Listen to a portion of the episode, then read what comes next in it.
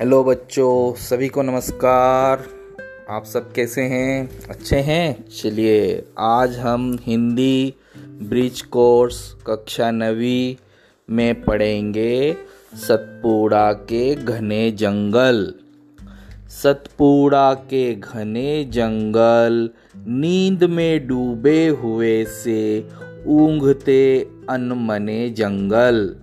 झाड़ ऊँचे और नीचे चुप खड़े हैं, आँख नीचे घास चुप है, कास चुप है, मूक शाल पलाश चुप है।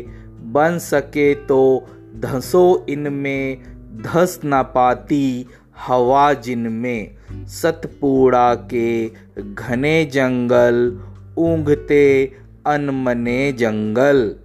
धसों इनमें डर नहीं है, मौत का यह घर नहीं है। उतर कर बहते अनेकों कल कथा कहते अनेकों। नदी, निर्झर और नाले, इन वनों ने गोद पाले।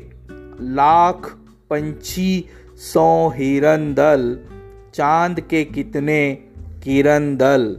झूमते बन फूल फलियाँ, खिल रही अज्ञात कलियाँ।